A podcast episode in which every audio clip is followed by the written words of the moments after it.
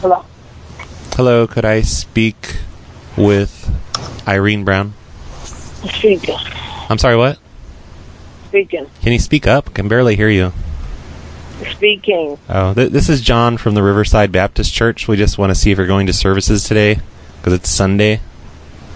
I haven't been to your church. What are you talking about? Well, you need to go to church. You clearly need it in your life.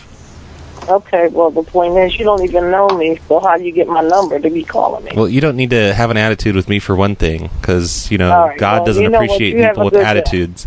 Ma'am.